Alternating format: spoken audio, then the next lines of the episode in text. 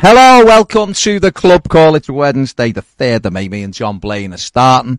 There'll be a little sub in about 20 minutes. I'll pull up with the hamstring injury, pedal take over, and we'll go from there. But John, good to see you back from uh, a little break that you've had. Yep. Um, This is the best show, this. no, even, you know, I mean, John, there's lots of different shows that people like, but you like the- this one? Want me? I I mean, I can. Don't know what Ned's doing, playing it again. I don't know. Anyway, The yeah. audio engineer playing it back through. Um, is that what it was? still there. I mean, I can still hear it. I don't know. Uh, uh, yeah, you know. Um, it, just, it does matter when it's blasting out. Our mate Frank didn't have another good result last night. Six. No, no, The six. Magnificent Seven will be the next one. There was a thing put out last night, though, a thing on by the Telegraph, which was actually wrong, where he'd had one win in about 40 games because Everton hadn't lost that many games before we beat Crystal Palace. So that was a little bit harsh. But in the main, it's 16 games, I think. One win in 16, not great. Um, you were at Leicester the other night. You've had a couple of days to digest the result. Good point, bad point. Uh, Two. I, I, when I say bad point, I mean two points dropped, or is it just a oh, case of I was going to say, carry it it, on? it has to be a good point if you get one, doesn't it? I suppose, Mm. But but it's a bad point in the sense that it could and perhaps should have been like recent away games. Actually, Mm. should have been three, and, and and the inability to score and the ability to make unforced errors, which result in the opposition scoring. If we go down, that's what will have caused it. Mm, Just those two simple things. Yeah, absolutely. it's all about goals. It, absolutely, is. Absolutely. Um, what about what about the call it takeover stuff, but the investment stuff? Have you heard anything? Is anything progressed on that, or, or do you do you not expect to hear anything until the season's done and dusted anyway? Would you be surprised? You know, I'll rephrase it. Would you be surprised if it was concluded before Everton's fu- immediate Um, future is I perhaps wouldn't be surprised if it was concluded before the end of the season. Okay. But I might be surprised if they announced it. Yeah, Okay. because yeah, uh, yeah that's what I meant. Announce be- more. rather. yeah, because um, it appears to me that some of the actors involved are, are, are working towards an end of season deadline. Yeah. Seems to me it's crystal clear that there'll be board changes Mm. during the closed season, and and therefore you know having worked in big ticket stuff for many a long year, one of the things before I jacked it all in, um, be, what we always used to say is the only deadline that mattered was the the time that the prospective client insisted you submit your bid. Right. Okay. Yeah. And it didn't matter how much planning you did. It didn't matter how diligent you were, how big your team was. Yeah. You always got it right, ju- got, got it ready just in time. Okay. Um, so, so yeah, I mean, I think I only ever worked on one bid where we managed to stick to the timetable, and, and we we were finished a week before we needed to submit, and um, maybe that wasn't a surprise that that was the biggest deal we ever won. so, um, so yeah, I I think um, if we think realistically a deadline is before the start of next season, then to get the deal right, why wouldn't they take all the time that they need? Mm. Um, clearly, the stadium is a drain on cash. Um, Sheary's co- talked consistently about uh, this is about investment for the stadium. Um, we know because we spoke to him, or you were around when I spoke to him, him being Mr. Moshiri, last July. He said the stadium was funded to the end of this year, um, and and that just means that the prices have gone up, which it might have done.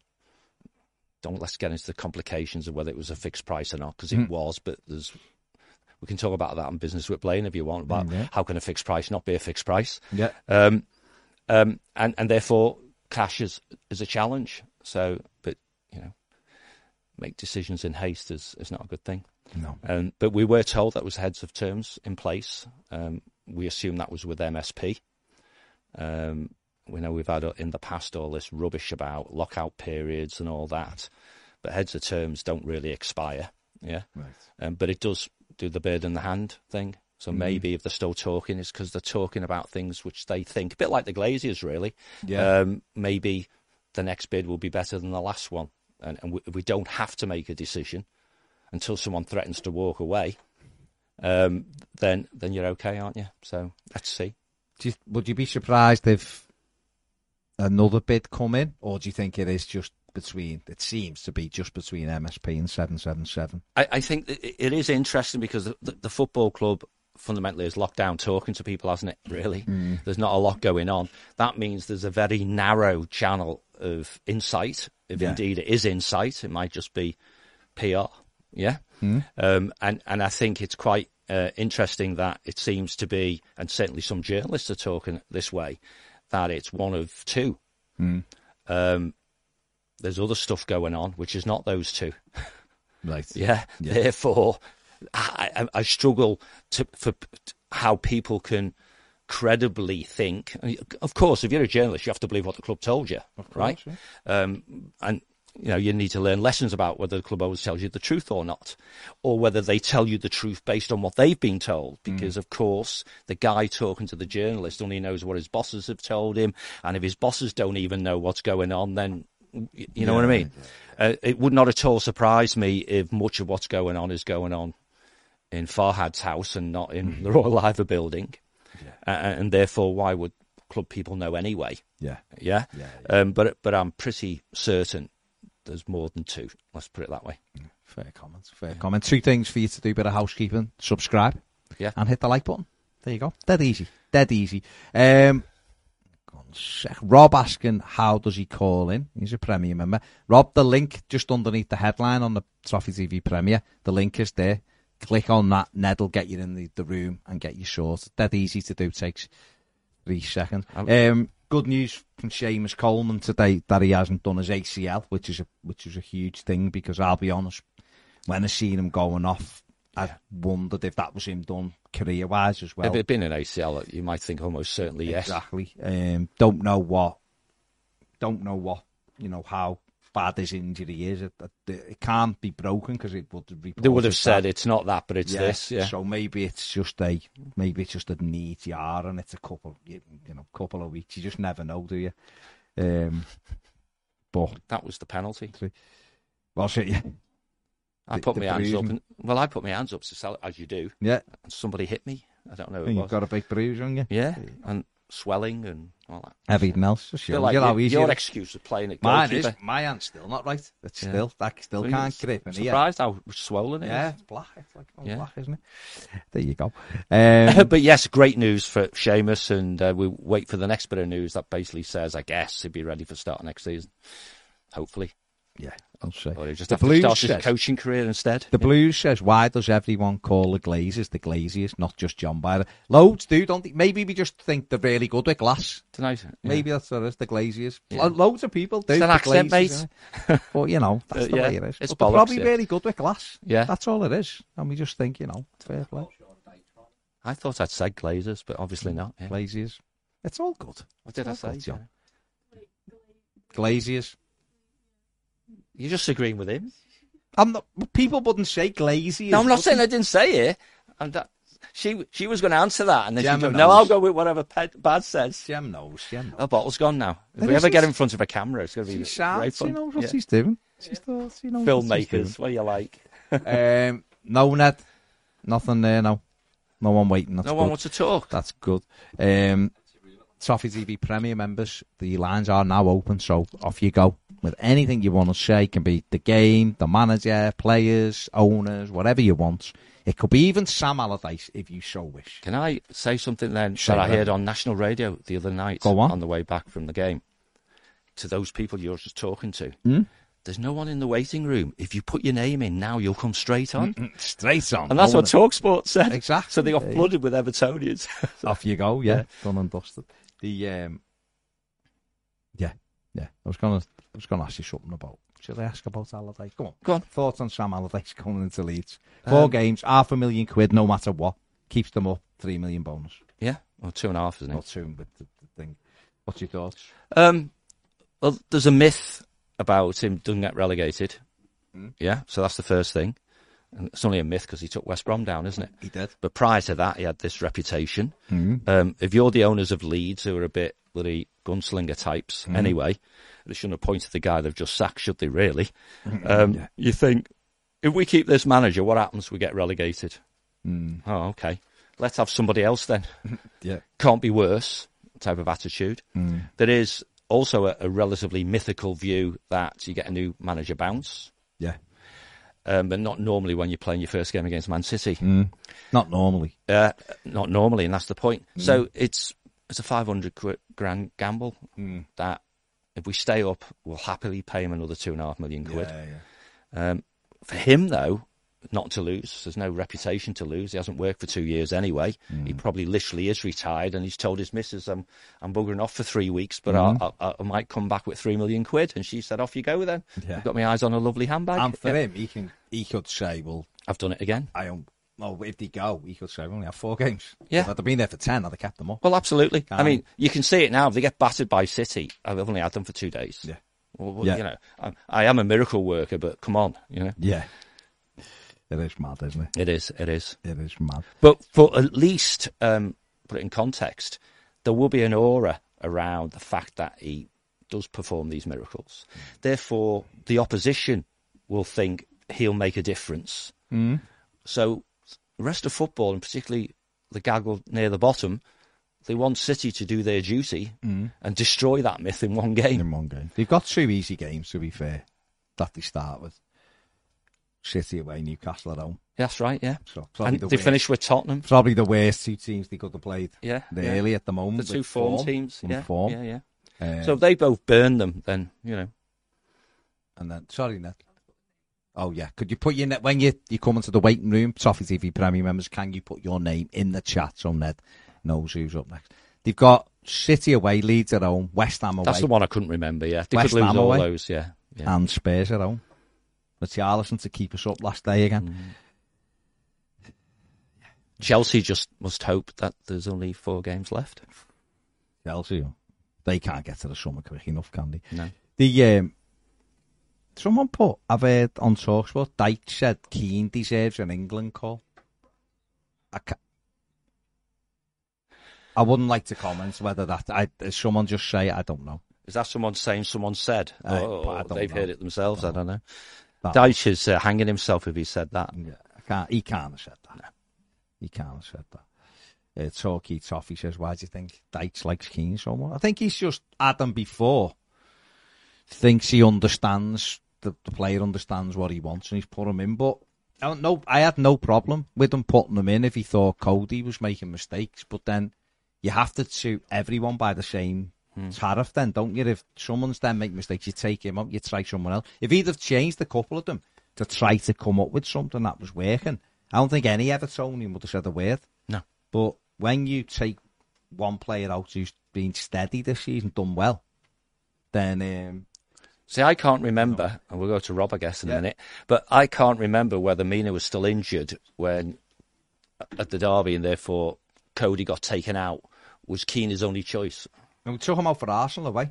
I mean, I don't know what Mina was, but he took Coady out and put Keane in That's what I mean. for Arsenal. But at away, that point, was it? and it ended four 0 No, no. But at that point, did he think? Mina will have been injured. Yeah, because he mostly is. Yeah. but- yeah. There you go. Let's go. Hello, we've got Rob, Our Stato could our first one. So, Rob, hello. Hello, lads. How are you? Yeah, Yeah, we can hear you Rob, loud yeah. and clear, mate. What do you want to say? How are things? How All things? good. Uh, just ringing up, I suppose. First time caller. Been listening to you for quite a while now, and just bit the bullet and subscribed there a couple of days ago. Good man. Um, so I was really just wondering kind of how it all worked, and now I'm able to get through. Um, I just wanted to kind of, John, I suppose, you know, I've been listening to you and in relation to the building costs and things like that for the stadium. Um, I'm involved kind of from the other side of things.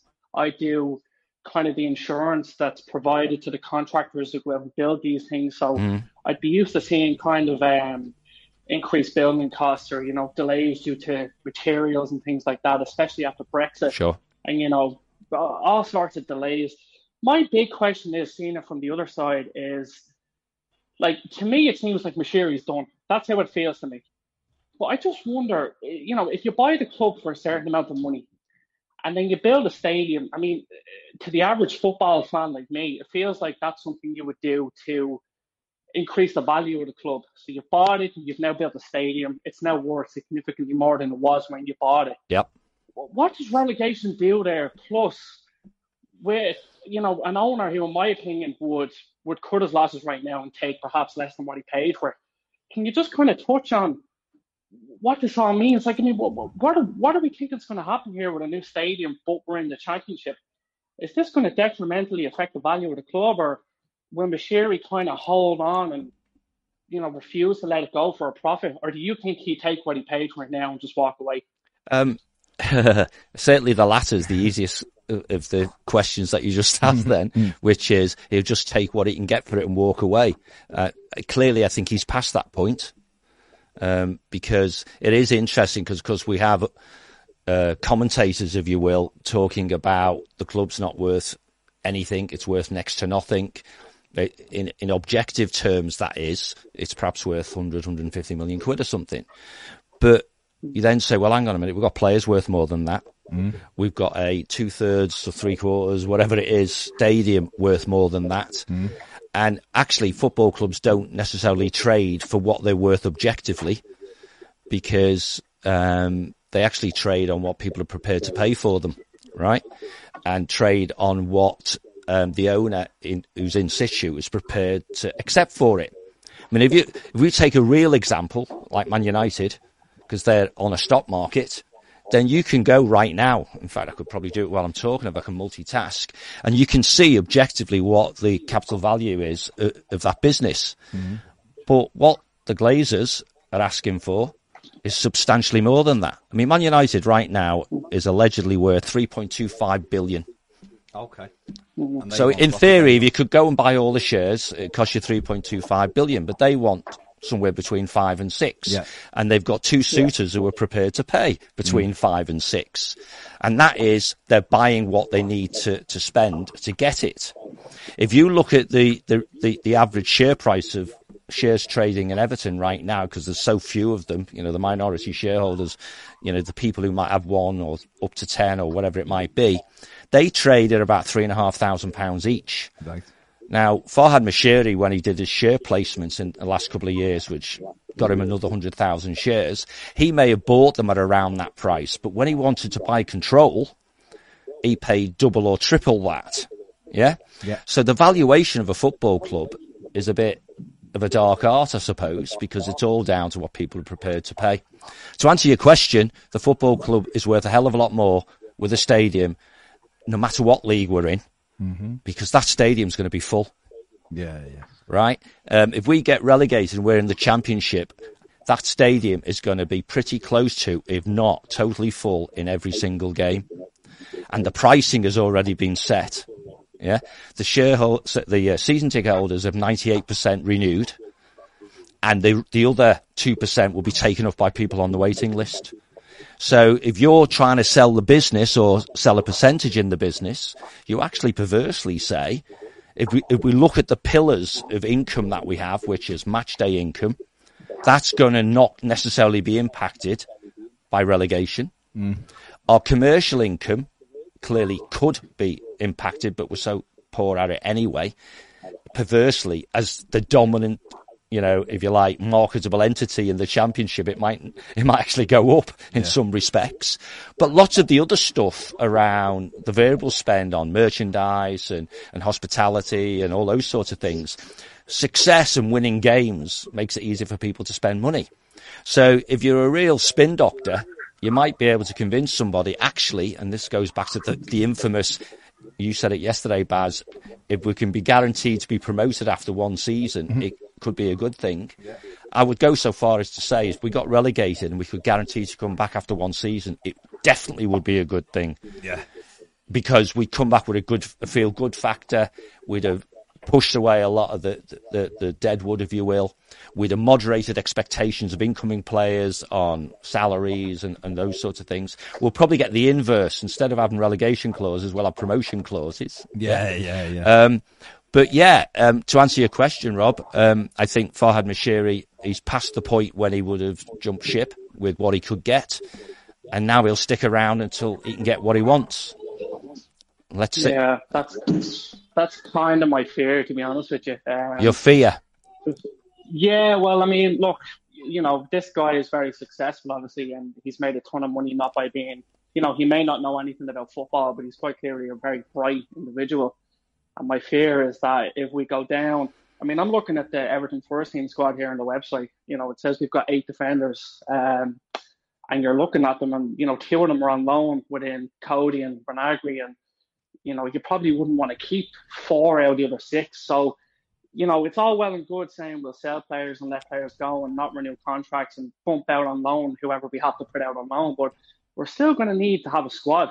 Mm. And my fear is that it just gets to the stage where this guy almost does kind of like what Sunderland did a few years ago, just doesn't put any money into the club, basically refuses to take anything less than what he feels it's worth. And then we're just kind of stuck in this limbo position where, you know, if we don't come up first time of asking, we may never come back up.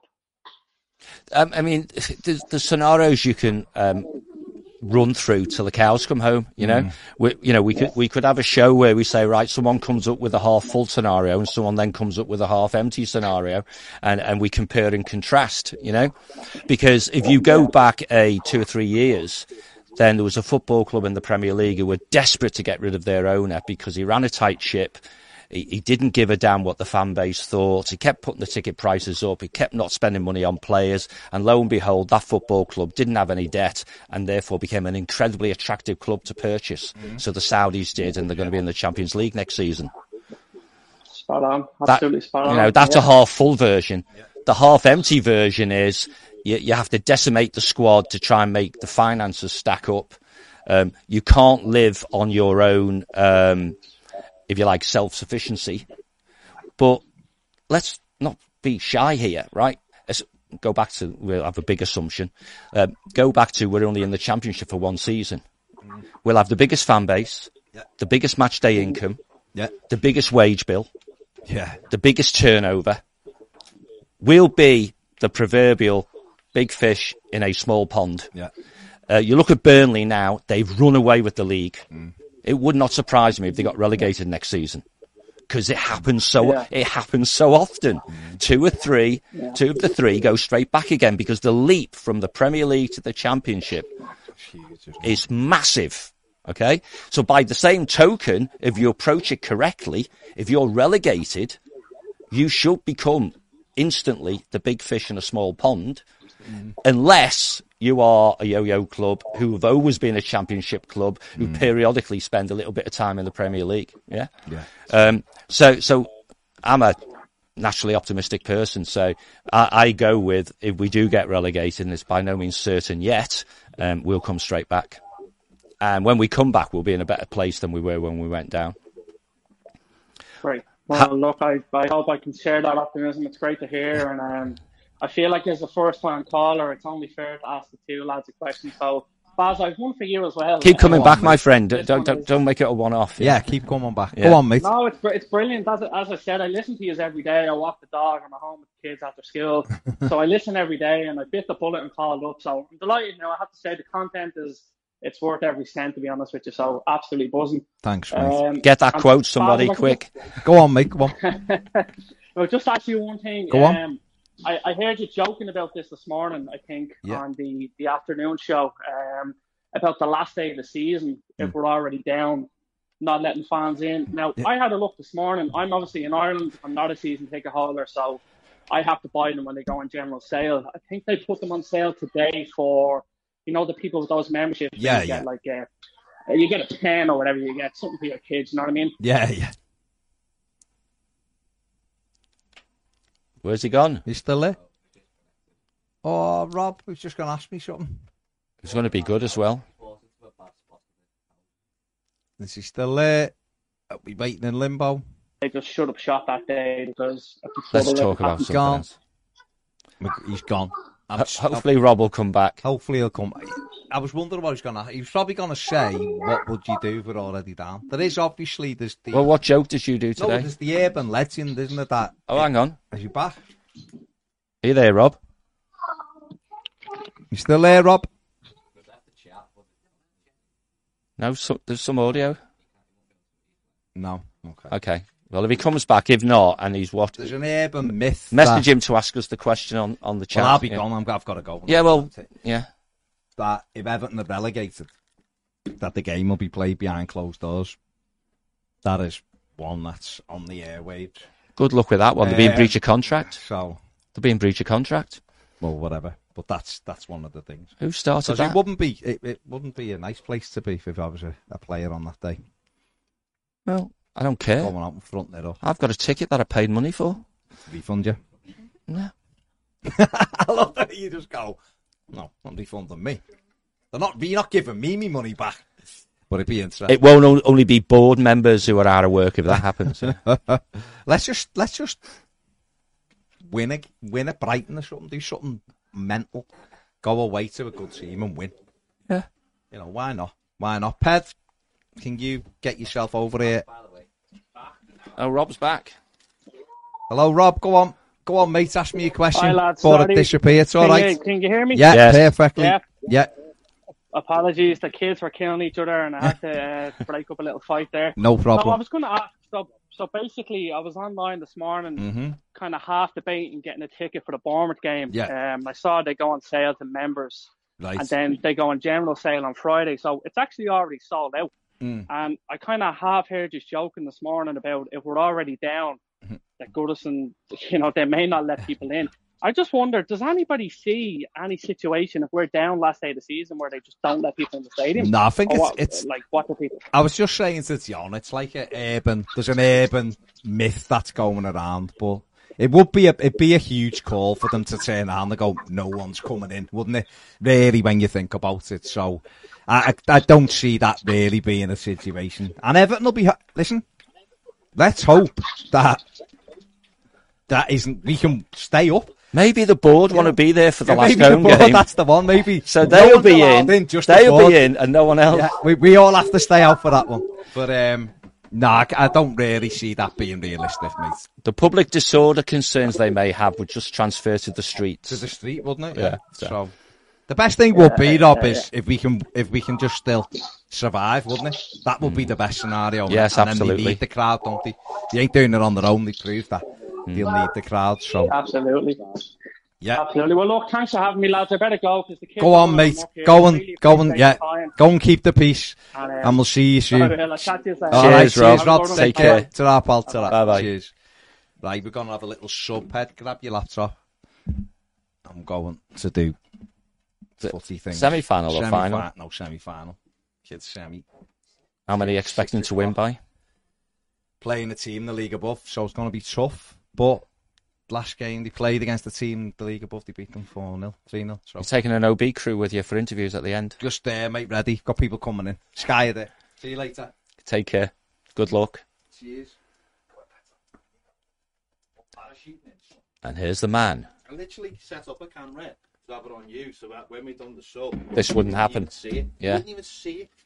But my professionalism is, is just it's not it's not it's not it's not there. It's not di- like through, is it? It's not well, I was surprised it was facing the wrong way. Yeah. well you know, John. The first mistake is allowing people to set up cameras the wrong way. So Bye, Barry. I know. Ooh. Ned's trying to imp- Ned's trying to impress people, aren't you, Ned?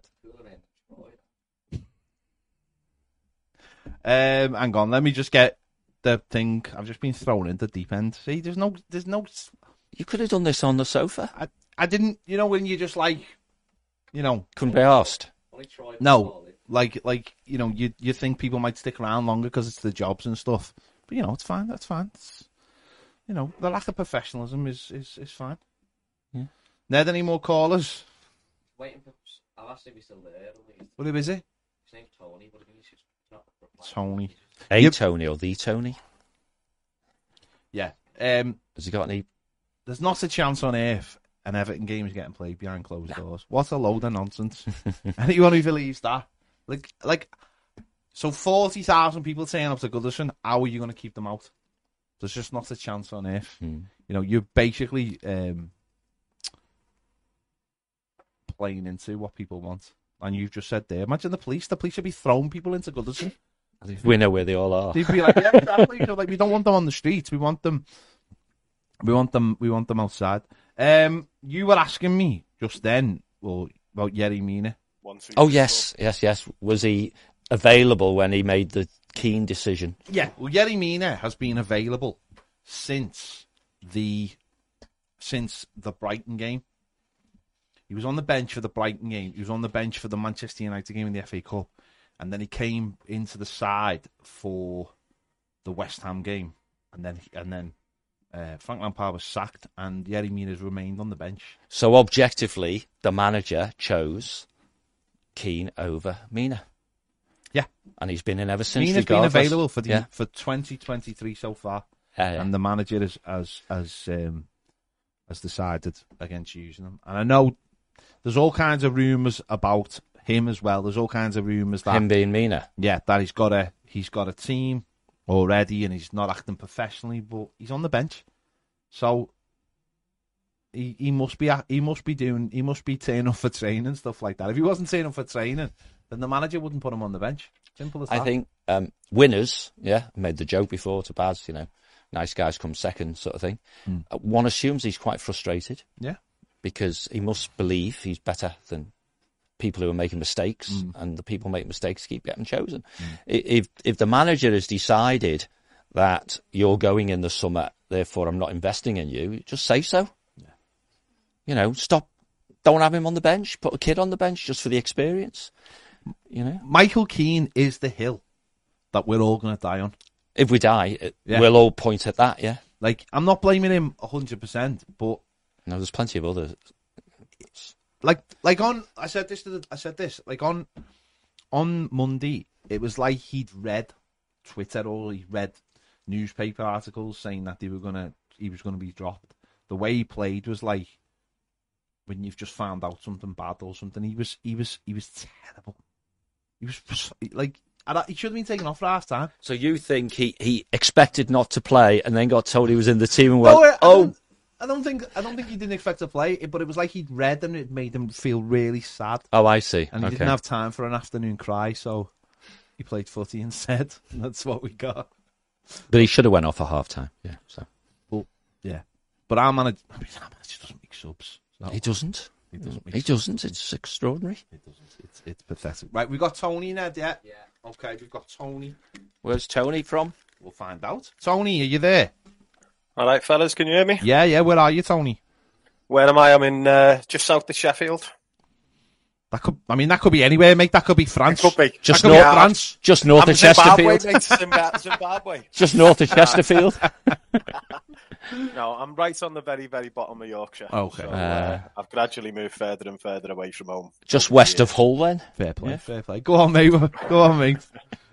Um, well, I was going to start off because I've, I've literally just subbed to, to Premier. Oh, good uh, man. I mean, a few months. Welcome. I'd say I'd say thanks, but I just feel like you've been. Where have you We been? could have made so much more money off you in the meantime.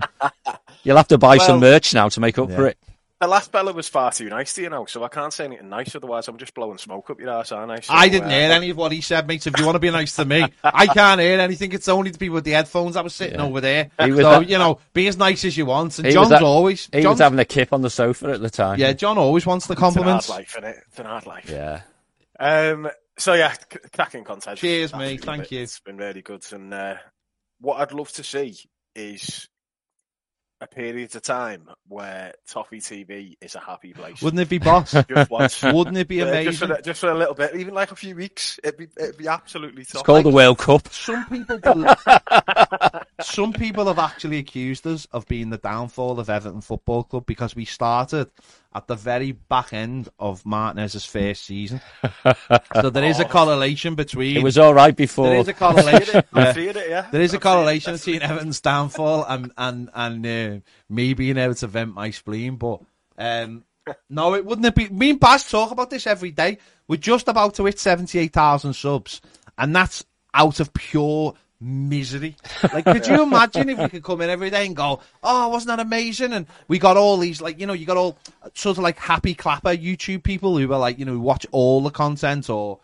Do you know what? got the seventy-eight thousand blues that absolutely hate themselves. Now imagine what you could do with the happy guys and the. Exactly. ones that actually enjoy life. No. It'd be brilliant. No.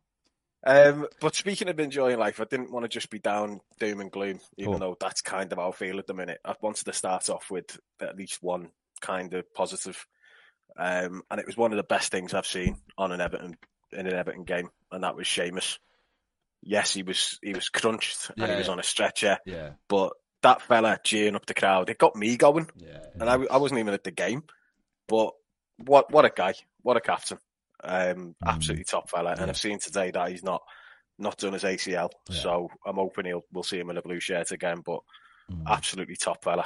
Totally. No, he is. He's an amazing fella. I'll, t- I'll tell you. I'll tell you a little, Yeri, uh, a little uh, Seamus Coleman story um, from December. Um, so we'd left here. It was just. It was between. It was before the Premier League started. Back from the World Cup, and there's a petrol station in Gattaca, uh, the cheapest one around. So That's so- where you went. So I went, and there's a there's a car, and it's freezing outside, and there's a there's a Land Rover in front of me, and it's like it's like the only space, and out walks someone, and it's, it's dark, and I see someone in a full Everton tracksuit, but it's like the, the green one, and I went, I looked out and I went, eh, I went, come on, Seamus, move your car, will you?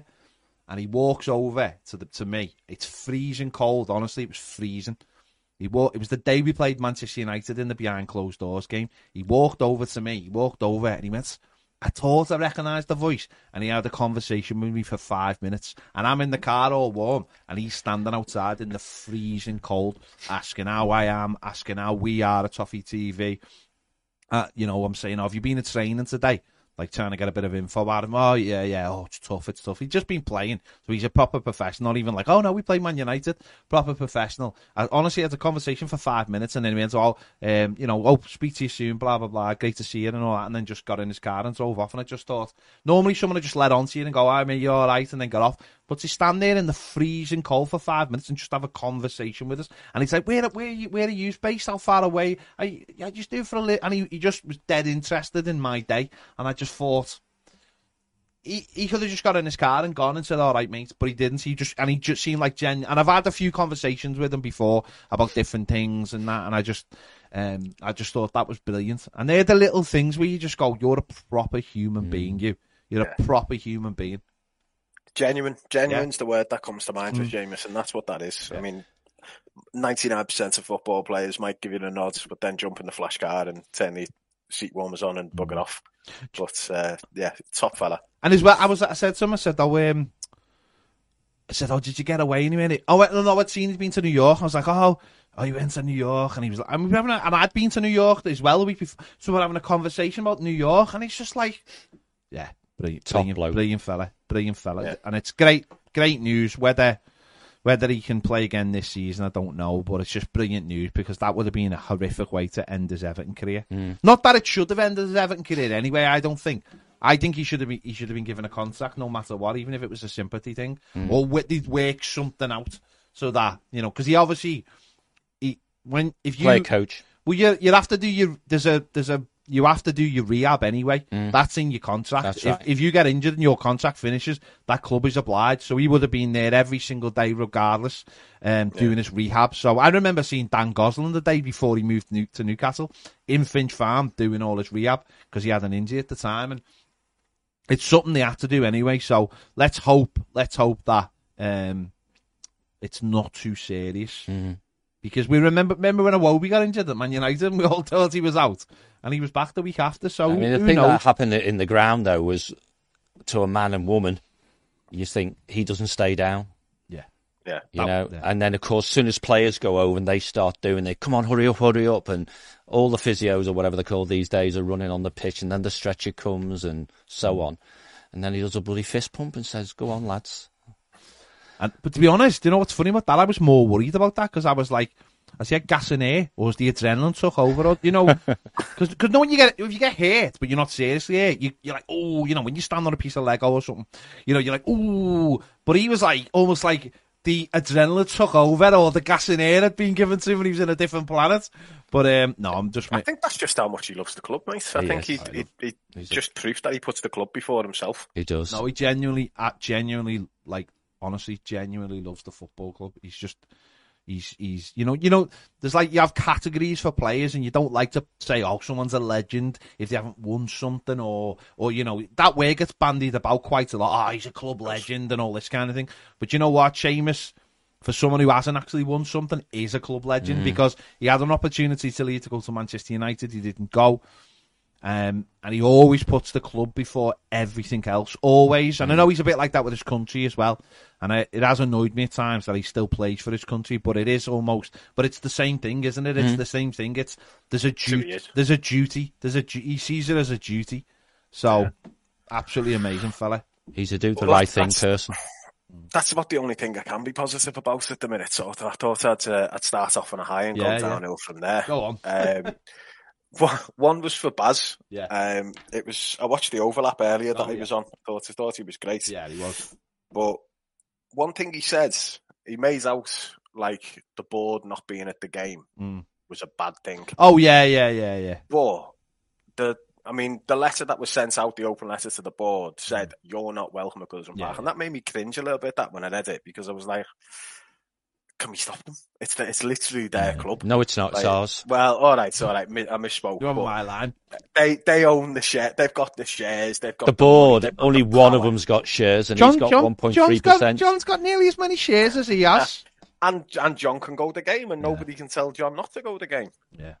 So it was. It made me cringe a little bit that it was like, why are we why are we putting that out there? Let's stick to the message. That's we can't control that. Mm.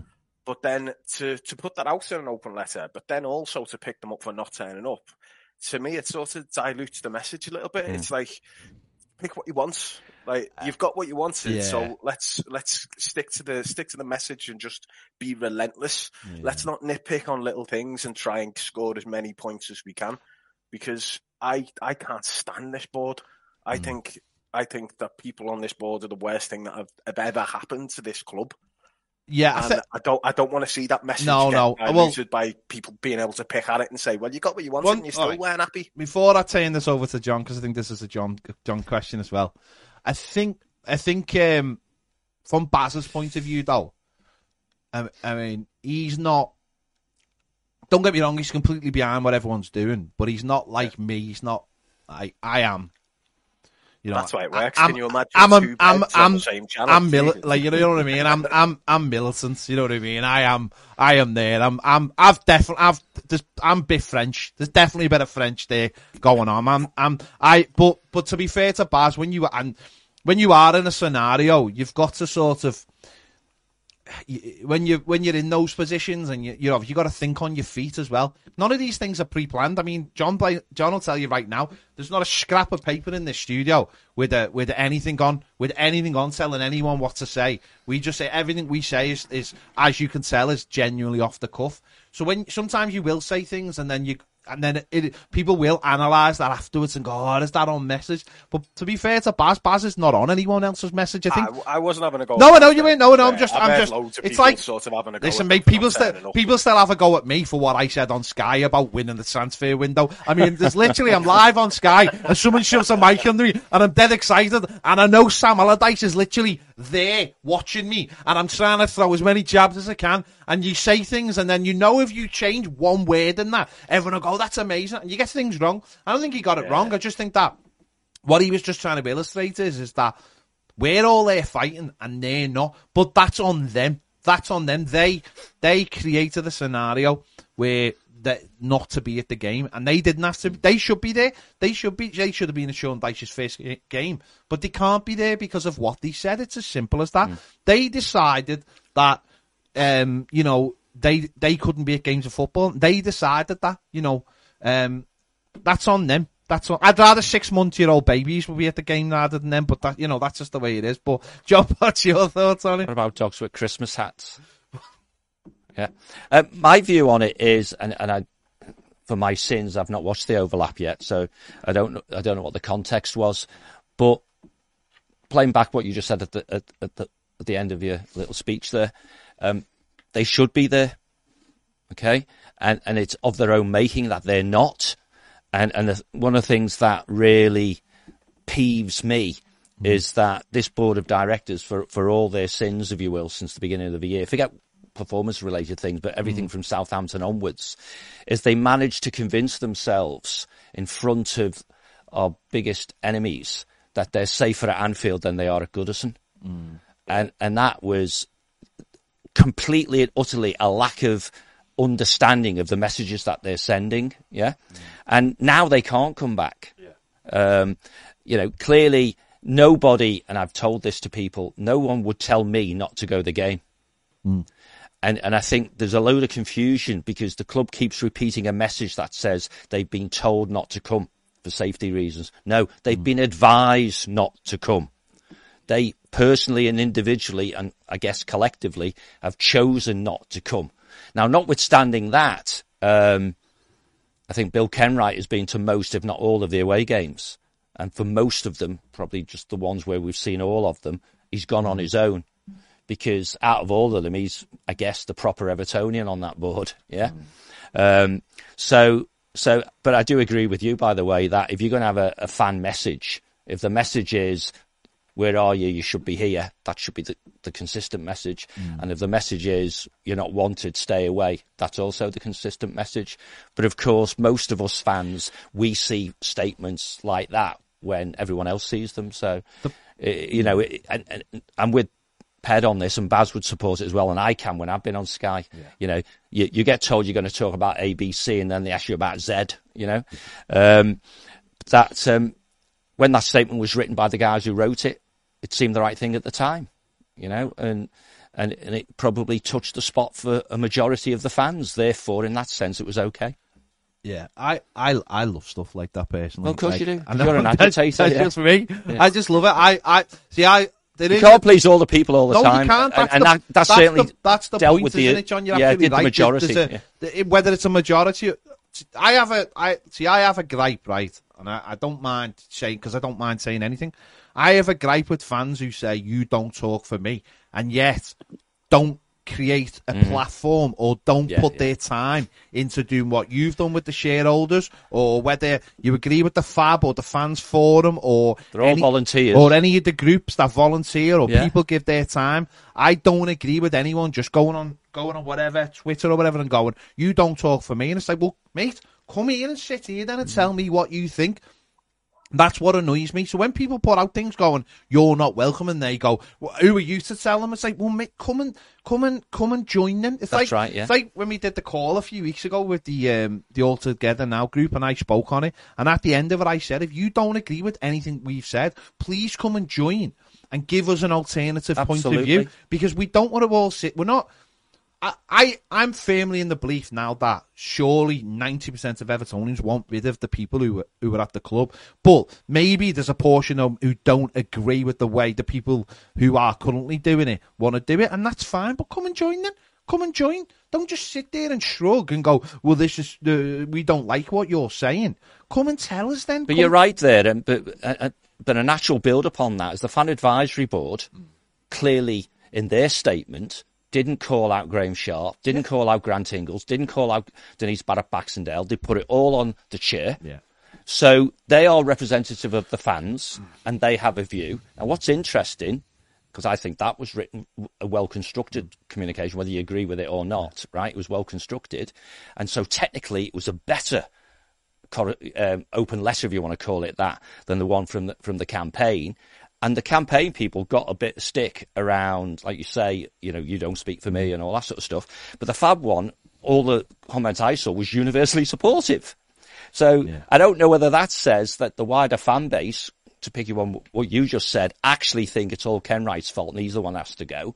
and that there are chances for the other board members to, to ride this out. I'll join you, Mr. Activist, and say I think all of them, yeah, all of them have to go. Yeah, oh yeah, it's all. I mean, sorry about the pause. It's just that Ned thought I should listen, hear my own voice. so. um, no, it's I think he's the go on, common sir. denominator, isn't he? I think that's the that's the thing. Well, the chair is When it, the book should stop with the chair the last ultimately. twenty Yeah. years. Yeah, So only, you're looking at the last twenty years. Who's been there the entire time? yeah, And I think that's what people are, are sort of focusing on now more than more than anything. But I think there's enough blame to go around more than just one person. Well, we've got a, a chief exec who's been on the board for more than ten years. yeah. You know, Grant Ingles is probably the biggest victim because he's just there to make the numbers up in some respects. You know, and and that's not being flippant. You know, when Ryazantsev left, they had to have a third executive Yeah, board yeah. member, and, and Grant got the gig. Graeme is an icon.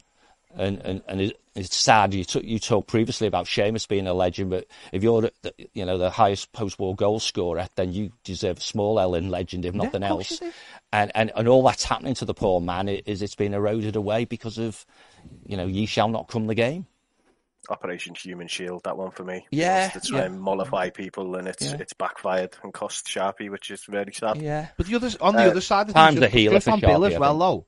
Yeah. Bill is, you know, whatever you think about Bill Kenwright, though, some people like him, some people don't like him. Some people like him because they don't, they know him, and he's done he does loads of things. I, you know, he's done loads of things behind the scenes to, to try and help Evertonians and help people in the general football. Make things happen. Yeah. You know that that's that's that's clear. But at the same time, you know, he is seventy seven. He, he what see what I didn't understand about Ageism. people criticised. It's not ageism because the president of the United States is older, but you know he's he's seen Far less lucid than Bill. maybe, maybe you might be right, but but one is one is. uh, But I know one thing: if if if if um, the president of the United States had actively come out seven eight years ago and said I've got a serious illness, he wouldn't be the president of the United States. That's as simple true, as yeah, that. yeah, yeah, Bill Kenwright said he was ill, and the fan says you're ill and you're seventy seven. You don't, you shouldn't really be front running a Premier League club. And then people went, oh, you can't say that, and it's like, well, you can say that because. Do you, put it this way, John. If Everton were publicly traded company, No. he would he wouldn't be in a job, would he? He might be in a job, but he wouldn't be the chair. Yeah, Yeah. because because simple fact, he's he the people that go, no, no, no, mate, you're not looking after my money. I think it'd be more to do with it's not good for you to hmm. have all the stresses and the strains hmm. whilst fighting, you know, Absolutely, challenging medical conditions and stuff. that's it. Yeah. Yeah. Go on, Listen, Tom. fellas, I can see this. I can see there's people waiting, so I'm Is going to. Uh, I could Okay. go on and, and whinge all day. Call again, going. mate. Cheers, Tony. Um, I'll catch you next time. Thanks, time. mate. Keep up the Make sure work. you give us a call. Nice Cheers, one, mate. mate. Good Great one. points. Cheers, fellas. Um, two things. A lot of a lot of people in the comments are saying, "Why aren't you reading my comments out?" Because it's a phoning. It's a phoning. That's why. Listen, I'm not. I'm not Baz. I'm not the cu- cute, cut Ned. Why can I hear cartoon music in my ears? Well, then to mute him. Then Chris might be the second best guitarist in the world. You're third, but I don't want to hear Oh, right been, has he been relegated to Right. third?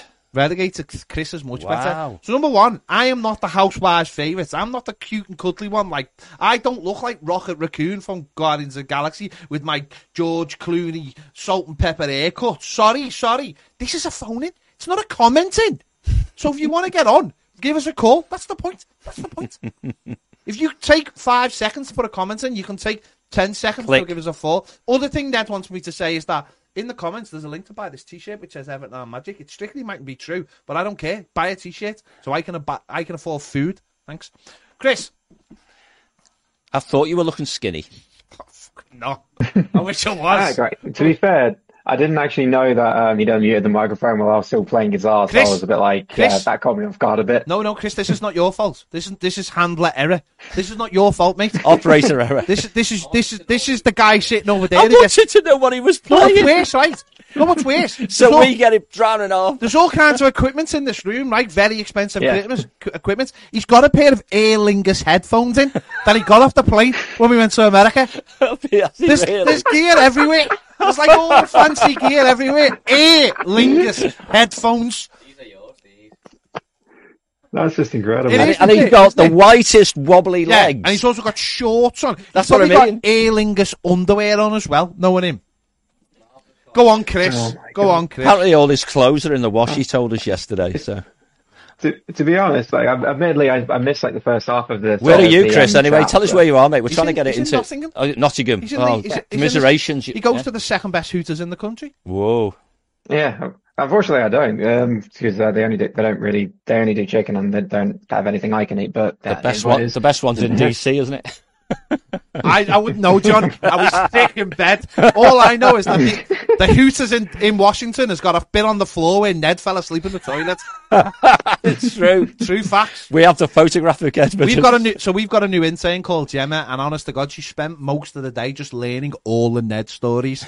And, and, and I'll be honest, she's got a look in her eye of like, mm, this mightn't have been the best idea, or this might have been the greatest idea. I don't know what. It's which- probably the greatest. I idea. think so. You I- don't. You don't learn this in master's degree lectures, this do you? Absolutely. Oh. Absolutely. Yeah. Go on, Chris.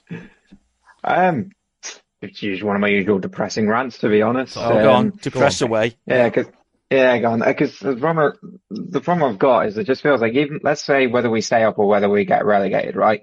I don't really feel any optimism that next season is going to change because regardless of who the club signs, because I don't really trust at, at the moment this club to sign the players that we need to actually make sure that we don't find ourselves in the same situation again next year as well. And if we go down, do I trust them to get the right players in in that situation? Not necessarily. Do I think we there's enough quality in the squad currently to get us up? Yes, but we still have the same um, guy who runs this club.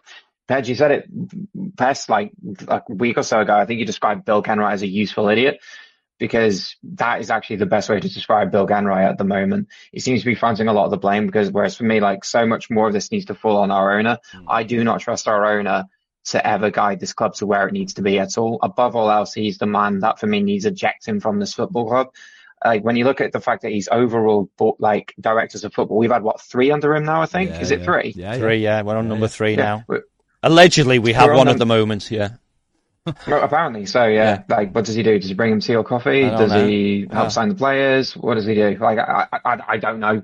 Like, it just feel, it, it feels like if if he is if we've got an owner that's going to overwrite the director of football anyway, and he's going to have his hands in like the transfer, even though he's like gone on a, on a statement saying, "Oh, I've never suggested players," and it's already been proven that he's well basically effectively lied. Then It's an untruth. It's an I- I- untruth. No, it's not. It's an untruth. No, it's not. Go on then. What is it? There's a subtle difference between. Go on. Well, you you heard me say this before, right? You said untruth. Yeah, yeah, I'm gonna. No, I didn't. I shook my head when you said untruth, right? Um, there, there's lots of people out there who, who express an opinion, Okay. but present it as if it's a fact. Okay. Often they're Yeah. jour- often they're journalists, right? Um, and the underlying thing, which we all have to try and remember. n- Not by the way, I do agree that the the uh, the owner interferes, right? But it's the football club who signs contracts with players. It's the football club who signs contracts with construction companies. It's the football club who signs contracts with agents. Yeah. And at best, all Farhad Moshiri can do legally is influence, right? Now, the reality is, of course, if you own 94 point something percent of the stock, a lot of influence. if I suggest, and I'm, that's me, and I suggest to you that you buy a particular player and you don't, then his recourse is to dismiss, yeah? Um, so fundamentally, the board have allowed themselves to become agents of his whim, right? And therefore, I think it. And I used to say this in Everton Business Matters. Every time we, I'm not, I'm not saying he's blameless, and by the way, he probably is the greatest influence in the mess that we're in. eh, Certainly since he's turned up, yeah. But every time we say Moshiri's the problem, we're letting off the hook the chair, the chief exec, and the finance director because they are executive officers of the business and they should be acting in the best interests of all shareholders. Now, what I've just said is utterly naive because it's easier said than done. But plenty of moral people walk away when they're not allowed to do their job. And these people have chose to stick around, right? So, and that's why they're all culpable. The, the board hmm. have failed to control the owner and the owner has made some appalling decisions based on who he listens to. And, and it's interesting that we have a, a, a, a fan base who probably have very little confidence in the board of directors, and yet we criticise the owner for listening to other people. Yeah. So he listens to advisors and agents and his mate down the chip shop who thinks he's Elvis or whoever it might be. Um, and maybe that's just an indirect way of him expressing his lack of confidence in the board, and yet he's not removed them. So it's a bit of a, a huge conundrum, isn't it? That's kind of also the other point I'm making because it's all because yeah, there's a lot of pressure on the board, and I agree. The board the board isn't fit for purpose, but then to a certain degree, it's almost letting the owner off the hook as well. That isn't. So oh, it's because- mutual. Absolutely. Yeah. Yeah. Yeah, yeah, exactly. So the thing that's the other point. Like, let's say this board changes next season. Well, I, do I realistically think the entire board will change next season? I I don't know, but it's still the same guy who's running the club appointing the next board as well. So how can we be sure that, considering how everything has happened so far, that he's actually going to appoint the right people to actually take this club forward? Because from what I've seen so far, I don't have the confidence that our owner is actually going to do that. Well, it, well, it's interesting because Farhad Moshiri didn't appoint any of these board members. they were all there before him, right? Um, True. Denise Barrett Baxendale logically appointed Graeme Sharp. She logically appointed Grant Ingles, and Bill obviously gave the chief exec's job to Denise when um, when when Robert Elstone left. Um, the people who who Farhad put on the board, you know, one assaulted someone, so had to go anyway, which was Usmanov's nephew, and Ryazantsev stuck around for a couple of years and didn't do what he was brought in to do. Yeah. Yeah. Um, and, and then you're into the, the, the, if you like, the sporting decisions around players, managers, and directors of football. And in all those cases, the board of directors could, in my view, and I know that if they were here now, they'd say easier said than done, John, right? But they could, in my view, have influenced the outcomes. They really could. They should have stopped Benitez being appointed. Prior to that, they could and perhaps should have, you know, um, stopped Allardyce being appointed. And the erosion of confidence in the fan base you, you could point to both those appointments being the straws, if you like, that broke the camel's back after the, the you know the litany of bloody different managers and directors of football that we had. Mm. Uh, but many of the other decisions around Koeman uh, and Ancelotti and Walsh and Brands, in the moment, very few of the fans thought they were the wrong decisions. So it's a mess. Yeah, yeah, it, it really is. Uh, that's because I've just got a better understanding of how everything is now that you've explained it. To be fair, so it, it, it's one of those things where just going into next year, it still doesn't necessarily fill me with a massive. It doesn't necessarily fill me with any confidence that we that we're not going to be in the same situation next year, whether we're in the Premier League or not. So, uh, sorry, mate. I think I think your core message is spot on. That you don't trust yeah. if if this board gets wiped out, you don't trust this owner to replace yeah, them yeah. with better people. Yeah. Exactly. Yeah. That that's yeah. that is 100 percent my main concern. Yeah, and I think um, I think um, you you find very few people to disagree with you on that one. Absolutely. Yeah. Yeah. Yeah, because the thing is, even with like the manager we've got, like, do I think Sean Dyche is a good manager? Yes. Is it, does his constant insist on playing Michael Keane infuriate me? Absolutely. In fact, I disagreed with your player rating on that. Bed. For me, it was a one. If a if a player deserves a ten for get, uh, getting a hat trick in a game, yeah, it's the same if you're at fault for three goals. Yeah, yeah. Like to be a, fair, you can see it. To be fair though, Chris, I did give him a point for each boot that he tied. oh, did you give two? Did you? Oh, that's really sweet. I, I give him three. the other one was for get finding his way to the pitch. yeah, it, it's one of those things where I kind of like when like on the whole mar- manager merry-go-round thing. If like Sean Dyche doesn't keep his do- job next year, I don't know. Like, oh, there's no way I'm gonna be able to answer to you or what because no matter who comes in, they've still got to deal with the same situation basically. So it just feels like it's just going on, going around in circles. So hopefully, like more than anything, so we need our like next next year, whatever whatever happens, something has to fundamentally change in the either the ownership model, board level. Something has to happen. Do I see it? And is the thing is, do I necessarily have the confidence that it will change? I think I think that's a good, really good point, and I, but I think there's a general expectation that those changes will happen. And then the hmm. scare, the scaremongering statement is, but will the new people be any better than the ones we already have? Yeah, and we won't know. especially know. if like Sorry. We, Sorry, w- carry on. we, we won't know until we hear their names and, and whether they've got track records or not and, and, and so on. So. Yeah. And it's also important, like as well, like is our, as well, is the owner going to actually just going to leave them to it and let them get on with their job as well? Because from the previous like reports that we've heard from like, um, Marcel Brands and stuff, like he, he was interfering in ways where he shouldn't necessarily have been, but I, I, I think, um, I think, yeah, I don't think the owner's been interfering in the sporting side for quite a while. Yeah. It, hopefully, if that's the case, then that maybe he's learned he's learned something from previous mistakes, and yeah. maybe that's a positive we can hold on to. I think we just ran out of money, so he can't interfere with with, with transfers because we haven't been buying anybody. Mm. Yeah, yeah, um, true. But but clearly, he would have had the greatest influence on Dyche. I think. Um, I suspect Bill might have liked him as well. Just uh, you know. Yeah, yeah. A, a, manager's manager. You know, you remind him of Moyes, won't he? Yeah, it would have reminded him of Moyes. Yeah, yeah. Yeah, a little bit. Yeah, it kind of does. I think is I, do, like Dyche for like for the most part. I do think.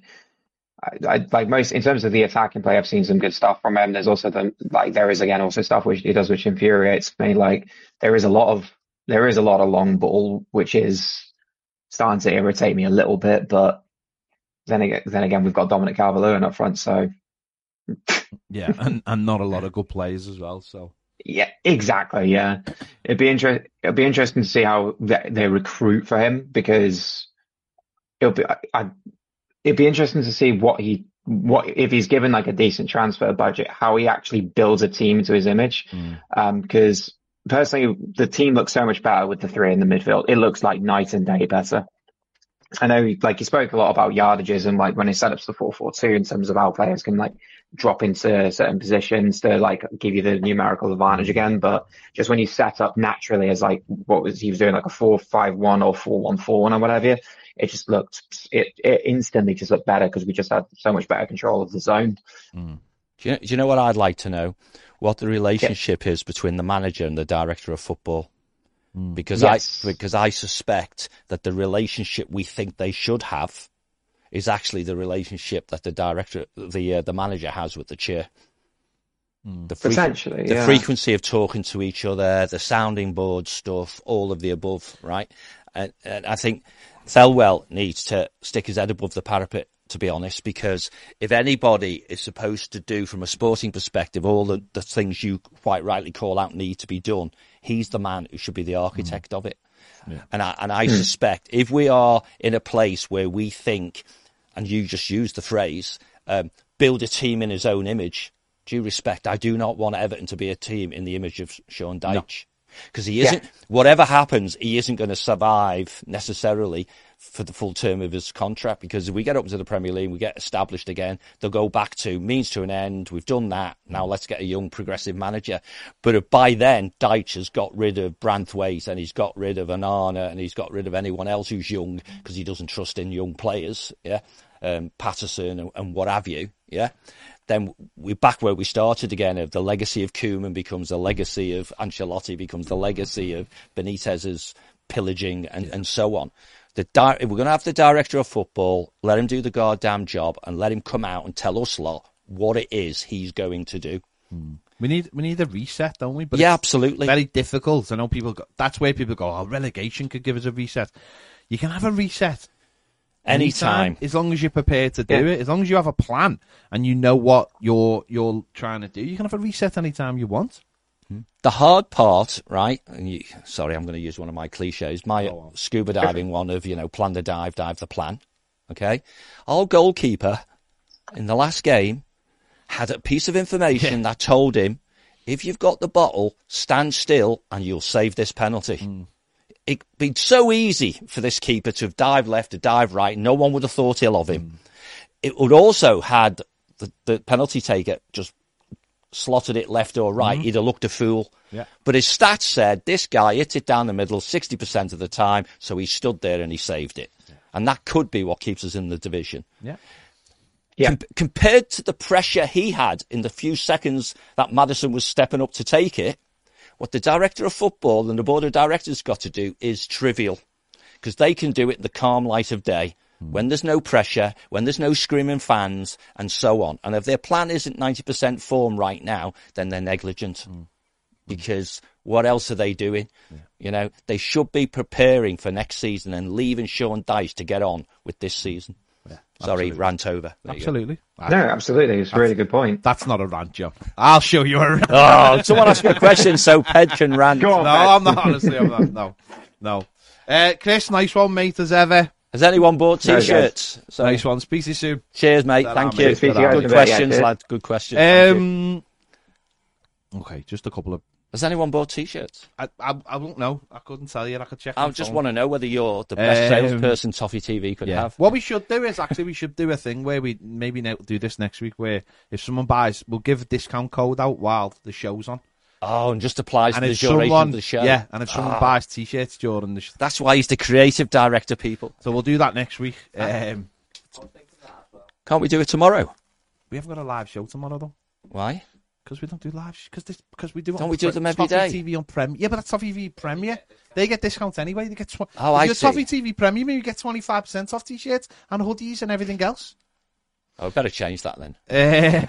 Uh, um, just a cou- no, a couple of things. Just I've noticed in the comments there, someone saying they don't agree with people mentioning Bill Kenwright's age, and they're saying, "Well, he's not senile or or an, a did an old fool." Well, that's fine. He's not an old fool. He's quite, but I, I think he is seventy seven. But you keep mentioning age. I know because because I think it's important, and I'm not being ageist, You are. but I think You are. No, I'm Every not. time you say he's 77. guess what? Seventy-seven is old, right? It is. It just is. How old are you? Forty-four, Right. So, right? I- and I already feel knackered, right? so, so the gap between me and you is almost No, no, the size of the gap between point me is, and Bill. though, the point is, though, John, fact, it's bigger. seventy-seven. How old are you? 20. Yeah. The gap between you and him Yeah. is even bigger. Yeah, but the point He's senile. I Where am. you're sitting. But, and I haven't said you know, but the point is, No, you are, seventy-seven to run a Premier to help. No help, age. Help. It is an age. We, we, you know what? Right? You can sit. People can sit round and discuss things like they don't matter, but they do. Being seventy-seven and and helping run a Premier League football club is. And also, it's not seventh. Like I've already explained. Stop digging. I'm not digging. I don't mind. I John, you know me. You're I, crystal clear that you're I- ageist. I sound I'm It's ageist. clear as day. I'm ageist then. I'm ageist. I've got no issue being ageist, by the way. okay, that's fair, Being dude. 77 Now we know you're a and you running a Premier on, League yeah. for helping, because he doesn't run, helping running is a worry to me because he is ill. So therefore, how, you know, my biggest problem with Bill Kenwright is, in terms of, and I have, how switched on is he to how he, that letter he wrote last week, Wasn't te- great. tells me that he is not switched on to modern football and how Everton fans feel. It ju- he just isn't, and that part of that is, of course, he, he isn't going to sit round all day. He looking at what's going on. He, he he has comms people, comms people that I don't think are good enough. So he relies on information, and for me, he should be sitting with his feet up, be, you know, on a on a beach. That and whether people think that's age not, I couldn't care less. 'Cause I, I don't think he's up for the job, and I think a large part of that is because he's run out of energy. The energy of energy that it takes to I think you need to be careful, generally, right? Between saying someone which people can agree with easily Mm. that you don't think they're good enough, you don't think they're up to it. If you drift into personal matters like um, health and stuff, Well, hang on, bear with me. Go on, John. Yeah, Fair then play. the health is then whether the health challenges that he may have impair his ability to do the job, Yeah. right? Because that then they become valid if, if they do, yeah. Hmm? And the last one, the age thing, is complete and utter bullshit. You can't make observations about people's competence simply based on how old they are. I can. I Yeah, think I can. That's right. No, I th- I honestly think I can. That's fine because you're ageist. because I'm ageist. Yeah, yeah. No, I've got no issue. I'm Yeah, ageist. yeah. I just don't think a 77 year old man should be helping run a play. so League you don't club. know anybody who's 40 who behaves like they're 80. Yeah, loads me. Okay. So therefore, there's 80 year olds who behave like they're 40. Yeah, no, it's not about how. It's not about. I'm not. It's not a thing of. Hey, I'm 44. I act like I'm 17 most of the time. It's not about how he acts. That's it. He's immature and It's naive. about- Got it. It's about. it's about your general fitness to. Yeah. Don't get me wrong. But none of that's due to age. Of course it is. No, it's Joe, not. I know, I know, I know. Like we're all getting older, but you've got there's got to be reality attached to things. There's got to be. If you're 77 and you're you've had bad health for the last eight. Oh, sorry, oh, just no. do the age one because I'm only attacking you on the age bit. all right. Forget But- all the no, other because stuff. They go hand in hand. No, they don't. They do. Okay. All right. Okay. Dead, dead simple thing, right? If you're 77 and you get a cold, and I'm 44 and I get a cold, who's more likely to be in a very bad way because of it? Um, if you're morbidly obese, No, And I- Ah, you're changing it. no, I'm not. You're not, changing it. mate. Okay, I okay, that's fine. I could very Are quick. you saying fat people can't run football clubs? just- You're fattest. no, you're you're not ta- fattest. talking about a cold, right? I I'm pretty damn sure right. that I can go and find an 80 year old who'd leave you for dead in a 10k run. no, they wouldn't. Um, They just wouldn't. They just wouldn't. go and have a look. They just wouldn't. No, I know what you mean. I know what you mean. There are 80 year olds who can run 10Ks. 100%. Faster than you, No, I'm not having that. No, I'm just not having it. I'm quite, I'm quite fast. young lady. Please look up on Tinternet what the record is for 10k by an 80 year That's old. one person. We only That's- need one to that's the- disprove the, shit you're That- talking. No, you don't. you do. You're saying that's the great. That's the greatest 80 year old 10k runner. We're looking at. I'm looking at Bill Kenwright's track record of being an owner. I don't have an issue with oh. his track record. But I'm not being ageist. Just stop saying you've told us you're ageist Just to- already. Just to, just to, no, you, you've All gone from I'm not ageist to I am ageist to I'm not. I'm not ageist. Right. I'm not ageist. Stop mentioning the age thing. You keep all the No, other stuff. You've because it plays a part. Of course, it plays a part. No, it doesn't. Oh, it does, John. No, it doesn't. There's too much. There's very much. There's a. I understand where. Can we have a poll and it's all to do with I age? I understand where you're coming from. I do. I tell. Yeah, I yeah. people now as they're getting older. What I'm saying is, I would rather a 50 year old running Everton as a chairman than a 77 year old because generally they'd be in better health. Generally, be the switch more switched on to what's going on in the in the world because the world is moving at such a such a, a pace that is he is he switched on enough to understand the way the world is rather than the way the world he wants the world and that's where age comes into it not i'm not talking about his health or how he feels as such it's more to do with does he understand football as it is right now rather than how how he wants it to be and that has to be an age thing because does he keep up with everything as as it's moving listen if he does then i'm an idiot right simple as that i sound like an idiot then You said it, mate. Yeah. Exactly, no, I- and I don't have any issue with that. I'm the one who looks an idiot. But in my my eyes, from my experience and looking at what Bill does on a general thing, I don't think he's as switched on to modern football. Give me an example. I can't. And Oh, I said, no, no, shit I can't, aren't you? I can't. No, I can't because I've been told these things in confidence, so I can't share them. Well, I can't, can I? Someone with an agenda told you something that fits your Was agenda. you? Was it? well, you could, you don't break confidences. And exactly. I haven't broken. Give me an example, I, I can't give you an example because which you is give. purely to do with his age. Well, I know because he's seventy-seven. You keep going back No, to his because he 77. That's three years away from being eighty. But in any in any sort of normal Right. in normal, would you have him on a building site? Seventy-seven. Why? But what would you have him on a building site? No. So so what's the difference? What do you mean? What's the Well, difference? would you have him on a building There's, site? there's You're 77. ageist. You wouldn't let a seventy-seven-year-old on a No, building. hang on a second. Go on. There's 77 year olds Yeah. operating on people. I don't want a seventy-seven-year-old operating That's on me. because you're ageist. I am ageist because I believe right. Are Genuinely, you sexist as well? No, I'm not sexist because Why? that's a completely different thing. All right. No, that's a, it is right. This is So why genuine- aren't there more women on building sites? I don't know. I've not been on a building site recently Well, how do you know there aren't 77 year olds on the building site? because I, I think I know there's not 77 year olds on a building site. Well, why aren't they 77? Why aren't 77 year olds on a Probably building because site? they don't want to be. No, because they can't physically compete. It's as simple as that. I'm not ageist for saying that. That's a real. That's just living in the real world. No. There's a difference between. You keep coming back to it's the age that's the problem, Yeah, it is. and it isn't. I fundamentally it's the, believe. it's the person that's the problem, but but not the not their no, no, age. that's because I wouldn't. There's a reason that ageism I- is illegal. I did start by saying there's a there's a the the president of the United States is older than them, but his his general health and track record is better than Bill Kenwright. Bill Kenwright has been ill. Have you watched Biden? The difference is, John, You're, you're, you're saying that the chairman's more lu- less lucid than Biden. the difference is, John, is that genuinely presidents have lots of advisors that they actually listen We're to. getting to it now. It's not to do with age. Did I not say this before? No. I did, didn't I? No, remember I said comms. No, Remember we're talking when- about this context, No, right? but remember when I said comms before, and Yeah. I said about having people around you Yeah. that you listen to and you're oh, switched absolutely. on Yeah, to. yeah, yeah. Biden is a man who has lots of people around He him. still falls over on the stage, He though, does, doesn't he? but, but the difference is though, by just by the very nature of what he does, he has to go out and shake hands with people in the streets. Bill Kenwright will not shake hands with any Evertonian. He doesn't understand what's going on in the streets because he's cause. What? Okay, go on, go on, No, that's cool. No, that's cool. go on. You Right. threw me under the bus. No, I haven't. You have. Okay, stay there. Yeah. Um, So you told me- but all that yeah, you will find personally yeah. dealing with me, Yeah. maybe the viewers. seventy-seven. Hang on a second, dealing with me and maybe the viewers, right? Unless you, Yeah. you just attribute it to age.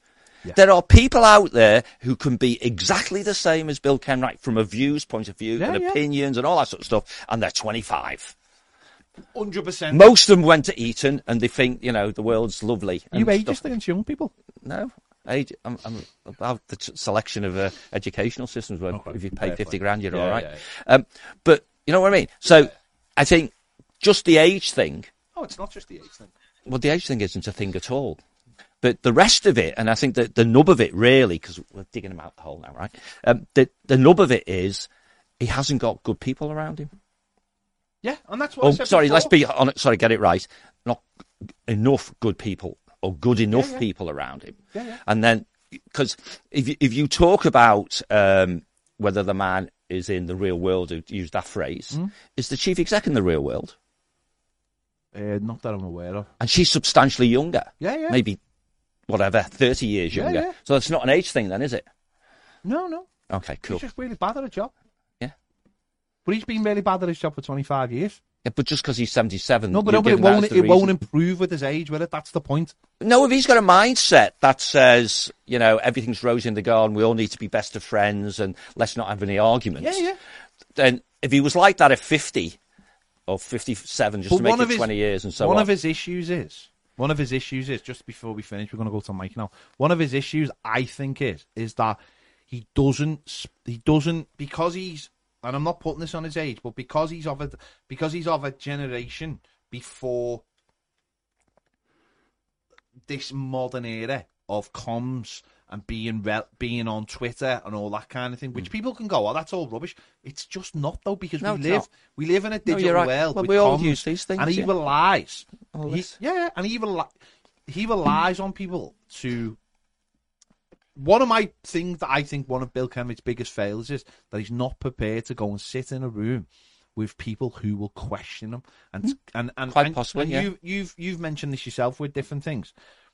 Is he, he so therefore he relies on those comms and those comms tell him exactly what he wants to hear a lot of the Do, time. do you know what's interesting? Because cause I've obviously spoken to him many times, right? Hmm. O- quite often, either in groups or one to one, and he always listens. yeah, and and and it you know it's part of what seems you, you- I might be able to produce an example which isn't Bill, but you can recognise, right?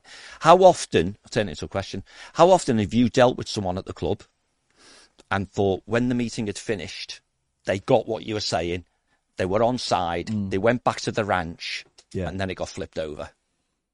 um, probably ninety nine point nine percent of the time. So what we're describing is the culture back at the ranch. yeah, yeah.